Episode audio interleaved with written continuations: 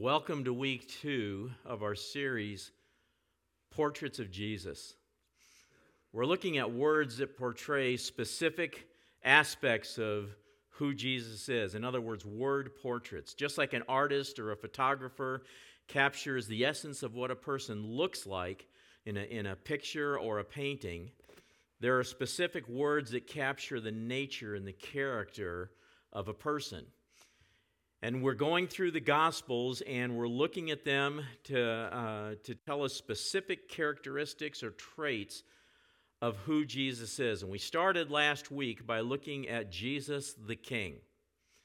It's impossible to fully understand Jesus, who he is, what his ministry is, what he came to do. It's impossible to fully understand what he's all about without understanding the fact that Jesus is King.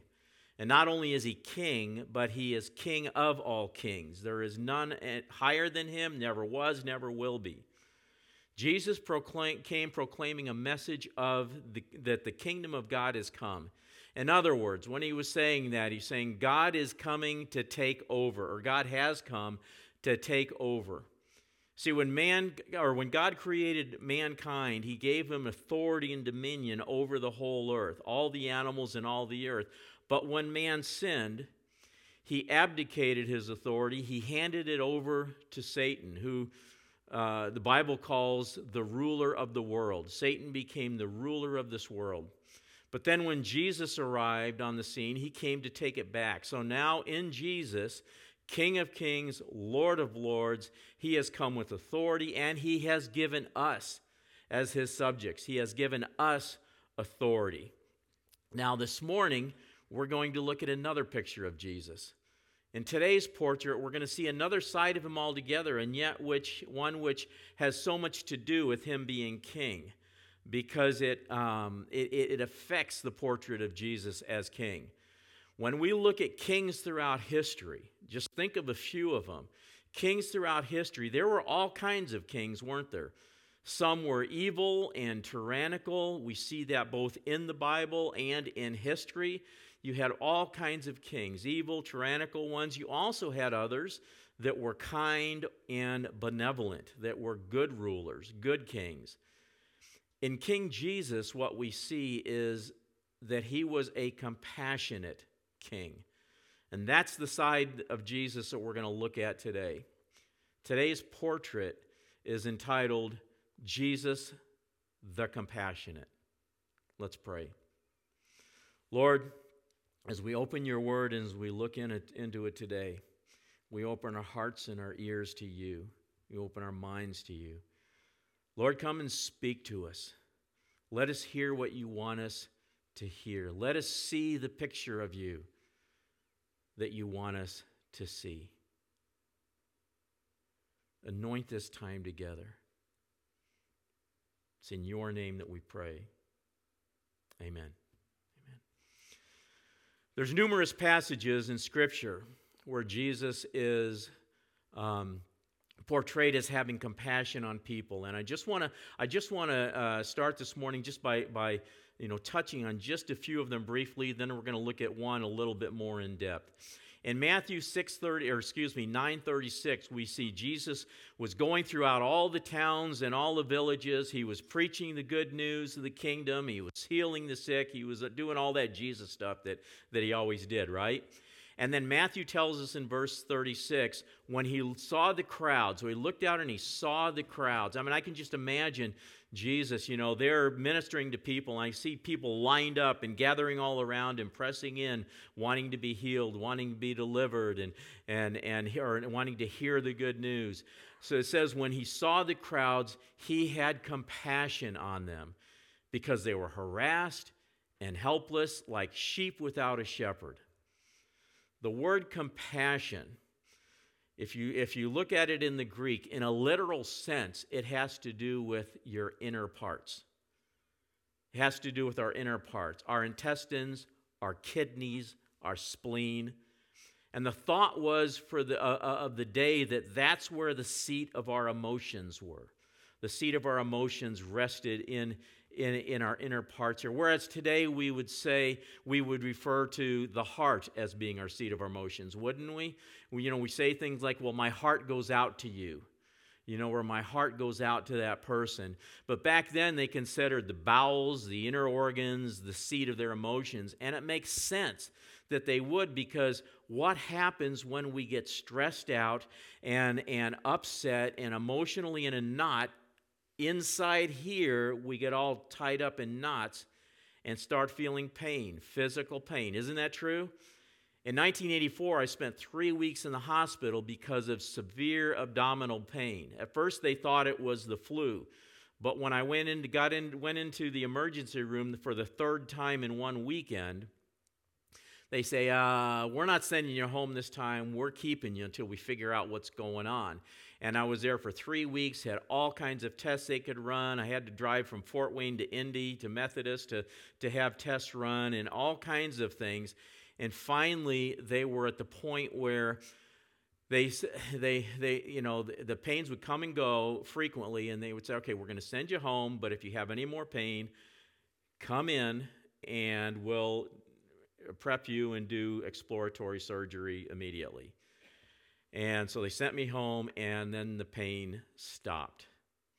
And what they finally figured out was that it was the stress that I was under, it was the emotions of stress and worry that my my talk about your bowels you get a little too graphic but my colon was kinked and that was caused by the stress and that was causing all of the pain because that's what happens when we get so emotionally stressed out. And, and what happened to make it stop is I let go of one of the things that, would, that was adding a lot of that into my life. I just let go of it, I set it aside. And once I did that, the pain stopped. So, you know, the Bible here says that when the Bible says that Jesus had compassion on the people, it's saying he felt strongly inside he was deeply affected by their condition. He didn't just just look at them and say oh man i feel bad for them. He felt it. He felt it strongly. He was deeply moved. You know we all know that feeling don't we of being deeply moved inside few chapters later then in chapter in matthew 15 32 after three days of jesus healing people and setting one person free after another you know person after person constantly we read this in verse 32 jesus called his disciples into him and said i have compassion for these people They've already been with me three days and have nothing to eat. Now, that would stress me out, I know, right there.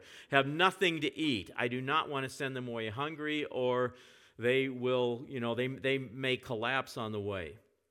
So, Jesus saw their condition and he felt compassion for the people. He knew they were hungry, he knew they were starting to feel it. He genuinely cared for them. So he was deeply moved and said, Guys, we got to do something to feed these people because they're hungry. I can't just let them go, you know, on their way. It's not like it's not like today where you just go down the road this way and run to McDonald's, go down that way and run to to uh, uh, to Wendy's or across the street to Taco Bell. You couldn't just do that. It took a lot of preparation for meals and that. So uh, he, he, he didn't want to send them away hungry because he's free, afraid that they would be too weary and collapse before they got any food.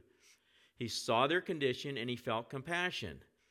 Then another time, when Jesus went to the town of Nain, he was entering the town and he came upon a funeral procession and procession. And you know, uh, uh, uh, there was a widow that had lost her only son.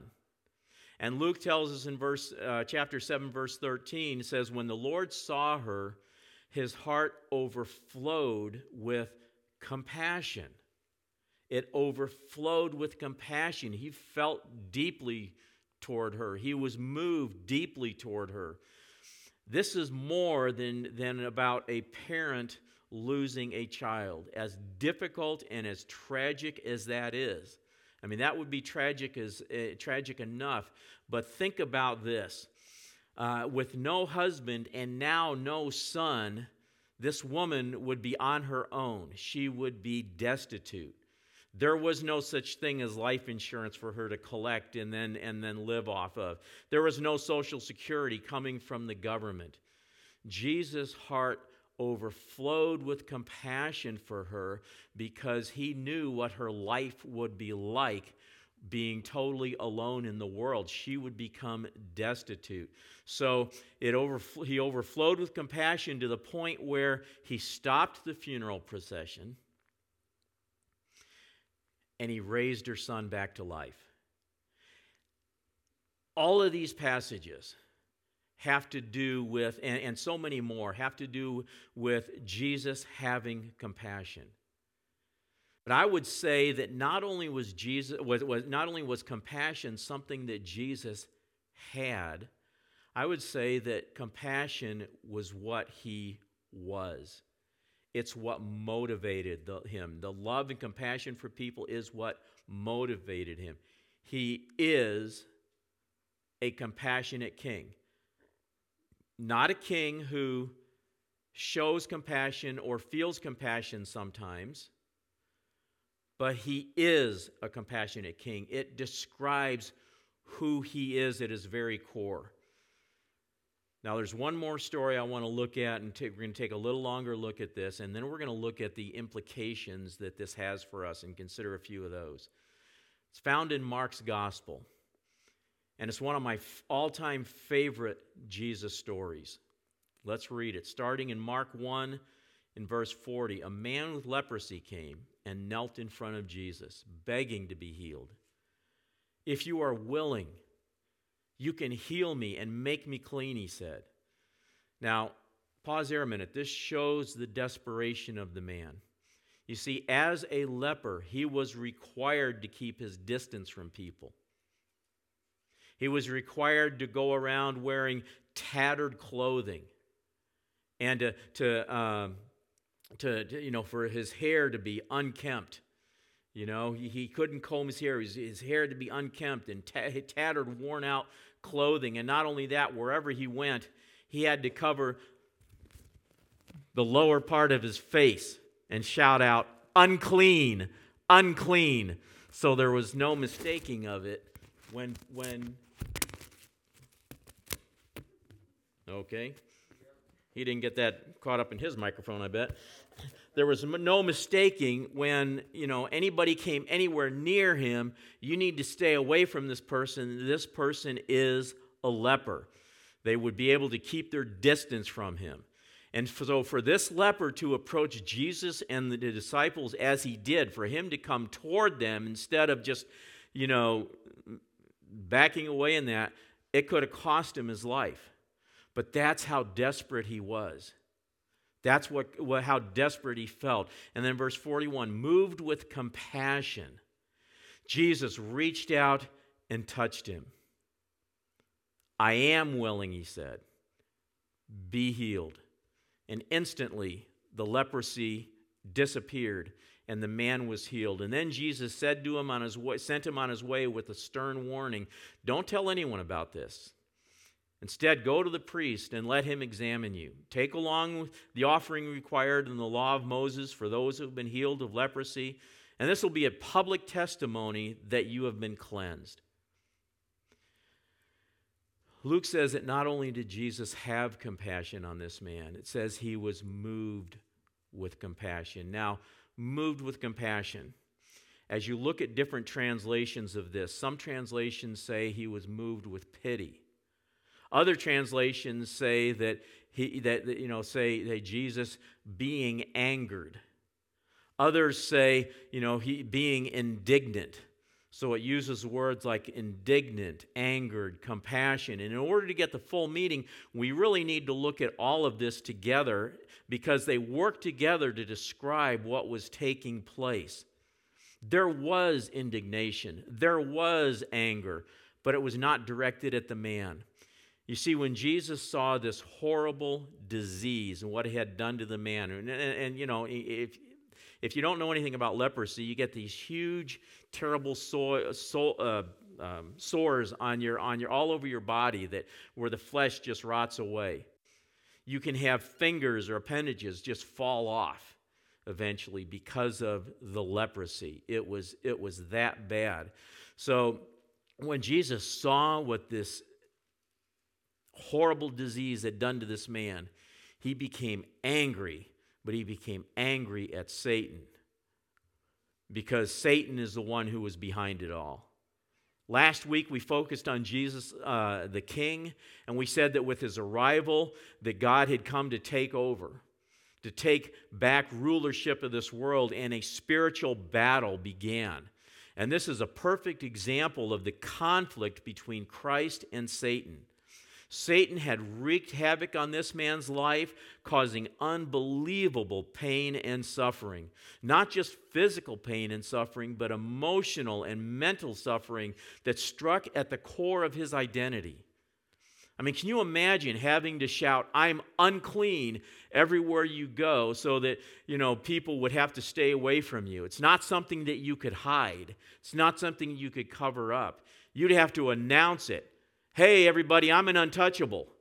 I'm unclean. Where, wherever you went, you had to think of, the, think of the rejection that this man experienced. Think of what that did to his identity. I mean, being isolated from, from you know, all human contact. You know, this past year, so many of us have lived isolated from much of the outside world just because of the pandemic, because of COVID. But this is even worse. He had to be isolated, totally isolated from everybody, and announce to everybody, you know, I'm someone you need to stay away from because I am a leprosy. Not just, not just had leprosy, but I am a leper. I mean, his very identity was, was uh, uh, uh, affected here. But Jesus was moved with compassion and he was moved to anger. So the anger was directed towards Satan, but Jesus' heart toward the man was filled with nothing but love and compassion for him. Now, we're going to watch a video clip that I have that really brings this out. It shows as you watch this clip how the, uh, how the community or how the culture how people acted, you know, would respond to the leper and, and you know, how they acted toward him, and then the compassion that Jesus had toward him.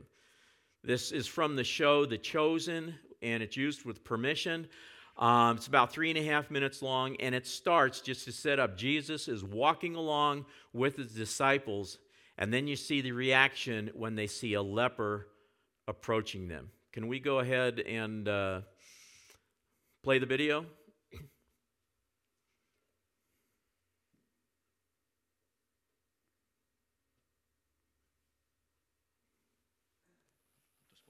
This beautiful day or anything, huh? Come on.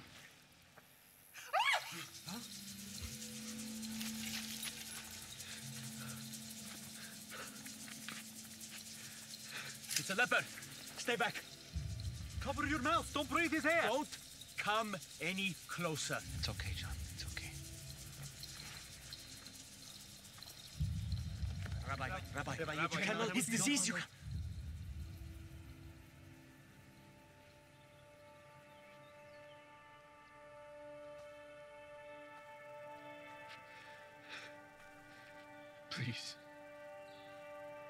Please.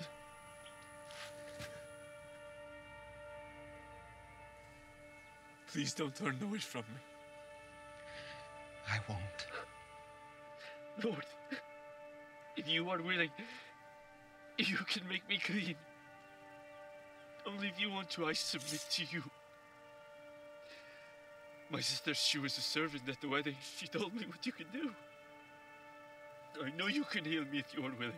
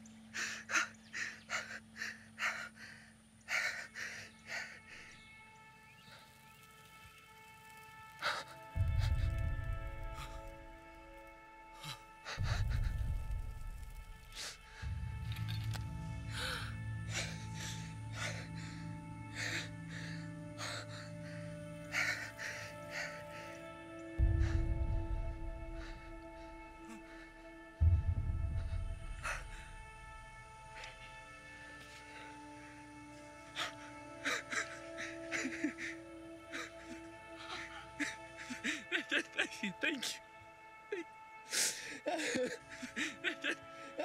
I, I knew it. I knew it. I knew it. What can I, what can I ever do? Do not say anything to anyone. You don't seek your own honor. Please just do me this one thing.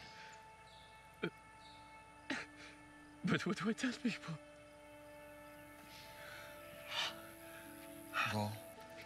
Show yourself to the priest. Let them inspect you and see that you are cleansed. Make the proper offering in the temple as Moses commanded.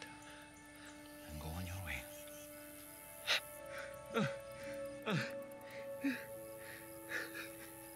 Who has an extra tunic? Just one of you, just one of you. That's enough.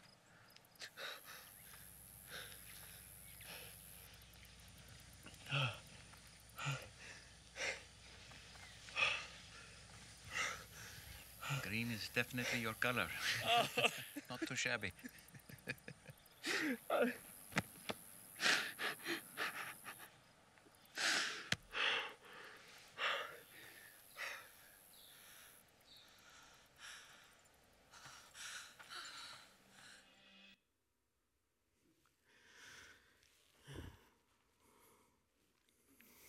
Wow. If anybody needs any tissue, we have some up here. It's one of my favorite one of my favorite parts. And if you haven't had a chance to see The Chosen yet, download the app, watch it. The whole thing is amazing. I wanted to play that because we can read the story in the Bible and, and, and it can impact us. It can really, you know, we can really get a lot out of it. But when we see it portrayed like that, um, what happens is we begin to emotionally really get into it as we put ourselves in the place of the people. First, the disciples, the you know, as they, as they see the lep the leper, and they you know, you know, the the one you know in the video, we don't know if this happened in the Bible or not. It was added in for dramatic effect, but you know, pulls his knife, you know, stay away, and you know, and the other one, you know, don't breathe his air, and and I mean the fear, the uh, and all of that, the disciples, and then how Jesus turned to them and said, no, no, just no, and and moved toward the man. You see the desperation of the man.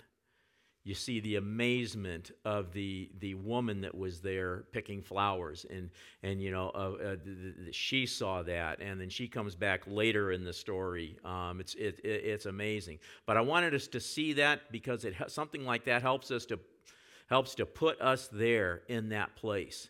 So let's talk about a few implications for our lives. Number one, first implication is we know that Jesus cares about our pain. He really does. We need to know that. I know sometimes it can feel like, you know, we're going through something or we're feeling a pain in our heart and we wonder, God, are you even aware of this? Do you care? Do you know about this? Are, are you really there? But when we wonder if He's even aware of it or feel like He's not aware of it, that's a lie from the enemy because we know that He knows, He cares so we can bring it to him, whatever it is. This leper was putting his life on the line by approaching Jesus, but he knew, he knew in his heart that Jesus could, uh, that Jesus could heal him if he wanted to. So he said, "It's all or nothing." This is it. I'm going to Jesus no matter what. I'm taking my pain to Him. I'm taking my suffering to Him. I'm going to Him no matter what. So he takes his pain, he takes his suffering to Jesus. And that's what Jesus wants us to do to him with him. He wants us to take our pain to him. He wants us to take our suffering to him. He wants us to take our sorrows to him. He wants us to take our fears to him. Whatever our struggle is, if we're feeling isolated or if we're feeling rejected or if we're feeling alone, we need to know that he cares, and we can be assured of that. You ever feel like you don't matter to anyone? You do. He cares for you. Whatever you're going through and whatever the situation is, He cares. That's why 1 Peter 5 7 says, Give all your worries, all your worries and cares to God, for He cares for you. Second implication Jesus knows our deepest need. The man's need ran much deeper than his physical ailment. And you could see that in the man's face and hear it in his voice when he came to Jesus. The physical healing that Jesus performed was only a part of what Jesus did for him. As I read this story, the thing that stood out to me the most, one of the things that stood out to me the most is that Jesus didn't just say, okay, be healed. He reached out and he touched the man, he touched the leper. And I have to wonder when was the last time somebody had ever touched that man? How long had it been? since he felt human touch. Again, with this pandemic that we've had this last year, we know a little bit about what that was like. You know, where we're separated from other family members, grandparents or grandkids or or or you know, aunts and uncles and extended family, we're separated and can't see each other because of this pandemic. I have a an aunt uh, I have an aunt in a nursing home in New York, and, and when spring break, when this was all getting ready to start, we were going to visit our family in Buffalo. We were going to visit them. We were, we were within just a couple of days of leaving, and all of a sudden, New York State shut down. And this aunt is in a nursing home there. And then suddenly she is isolated from the entire family. We couldn't go see her. her all the family that lived in in Buffalo there, Buffalo there couldn't see her. I mean, they could maybe watch her through a window if they wheeled her up to a window and they stood outside in that. But it wasn't until it wasn't until about a week ago that her uh, her her her kids and her you know grandkids kids could actually go in and be with her and touch her. That had been a year. I wonder how long it had been for this man with leprosy since anyone was able to touch her. While everyone else in this man's life, you know, backed off and kept their distance, Jesus reached out and actually touched him. And just that one touch told the man, You matter to me. You are worth something. You are valuable. He was not someone to be avoided at all cost. He was no longer an outcast. He was not garbage. He was not worthless. He was not beyond all hope. He was valuable. He mattered. And the same goes to every one of you. You matter. You are valuable to God. The third implication, third thing that that tells us, when others backed away, you ever have people back away from your life? You ever have people just keep their distance and back off? When others backed away, Jesus presses in. I thought the video clip did a great job of illustrating this. From uh, you know the, the, the initial reaction, first Mary Magdalene was the first one that you know and you just hear her gasp, and then then one of the disciples, he's a leper, you know, and and pulls his knife, and and you know everybody you know backs off, and everybody's backing off. But what did Jesus do? He moved in. He pressed in. And then the video, in the video, the man pleaded, please Please, please don't turn away from me. And Jesus responded, I won't. Have you ever worried that Jesus would turn away from you? Maybe because of something you did, or you're feeling like, you know, I'm not worth anything, or, you know, you get these, these all, all this stuff coming in, these mind games that the enemy plays with us, tricks he plays on his mind, lies that he whispers to us. And you're worried that, you know, if I really go to Jesus with this, if he really knew what I was like as if he didn't, if he really knew what I was like, will he turn away from me? You ever worried that? That he'd turn his back on you? Well, guess what? He won't. He won't ever. Nothing you've done could cause Jesus to turn away from you when you come to him. How do I know that? John 6:37 says all Jesus says, "All the Father gives me will come to me. And whoever comes to me, I will never cast out." I will never cast out. The fourth implication just as Jesus could see deep into a person's heart, so we must learn to look beyond the surface of people's lives. people go a lot deeper than just what's on the surface. People go a lot deeper than just what they allow you to see. Often, the exterior just covers the real person underneath. When most people looked at the leper, they saw someone diseased, someone contagious, someone to be avoided at all cost, someone who could infect them if they got too close or possibly even breathed the same air as them. And yet when Jesus saw the leper, he saw someone whose life was ravaged with hurt and with pain. He saw someone who had been abused by Satan. He saw someone who was so desperate that he would risk approaching Jesus with the hopes that Jesus would be willing to heal him. Someone that had resigned himself to, if not, I could be killed, and if that's what it is, let it happen. I have nothing left to live, to live for. Somebody that the enemy was trying to destroy, but Jesus wanted to give life.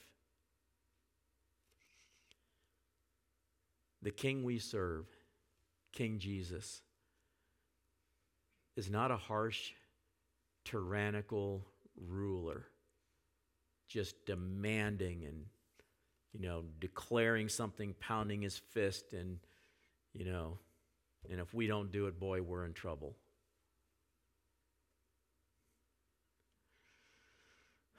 He is a compassionate king.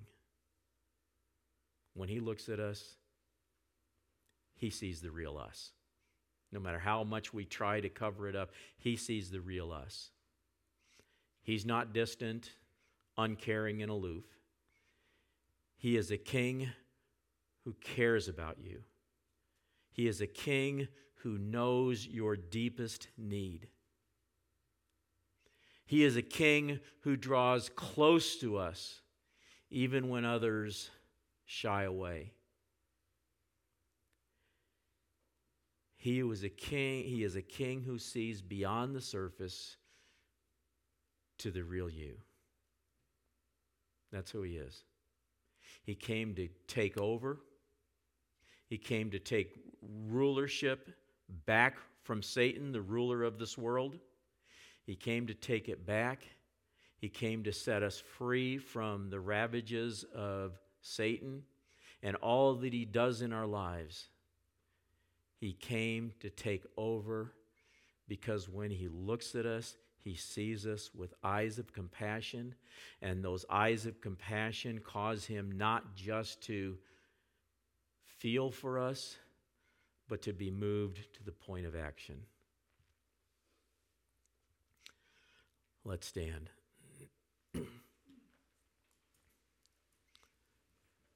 I want to pray for those who are hurting right now. Maybe the people around you know what the pain in your life is, maybe they don't.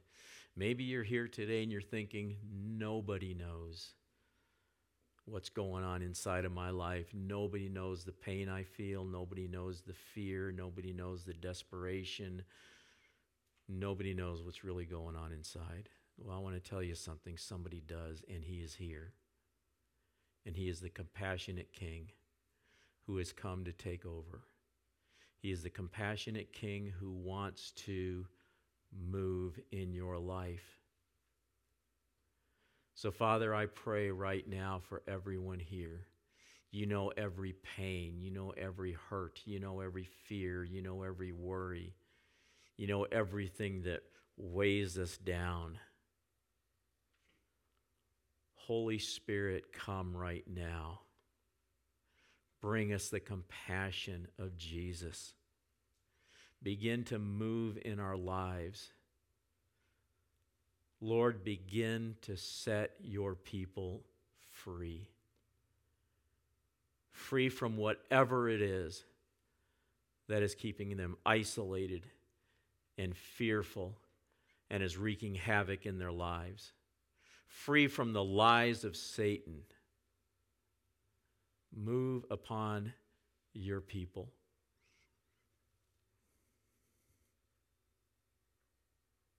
Cleanse your people. Set us free. Come, Holy Spirit. Rest on us.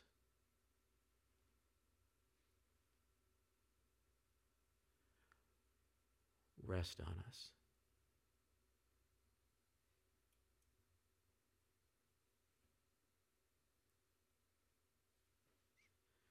I want to encourage you to do something. Get in God's presence. Find a quiet place. Quiet place and get alone with Him. Say, well, there's too much chaos at my house. I can't do that. You know how Susanna Wesley, the mother of John and Charles Wesley, did it? She would sit in a rocker, she would pull her apron over her head, and all the screaming kids around. That's how she did it. She pulled an apron, and they knew not to bother her while she was in there with Jesus. Find a place. I don't care if it's the bathroom. Find a place. Take some worship music with you. And I don't mean something from the contemporary, you know, I mean some worship music that ministers the Spirit of God.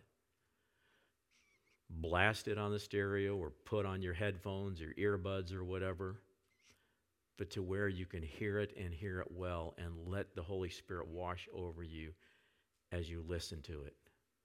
I was just telling somebody this yesterday. I was just, you know, that had been through some really, you know, tough stuff, and I said, just, I said, go find whatever whatever worship music that ministers the presence of God to do. I said three of them that that that uh, that that are go tos for me is "Holy and Anointed One" by the Vineyard, uh, "Depth" by Hillsong or Who Can Compare by uh, Matt Stinton of Bethel.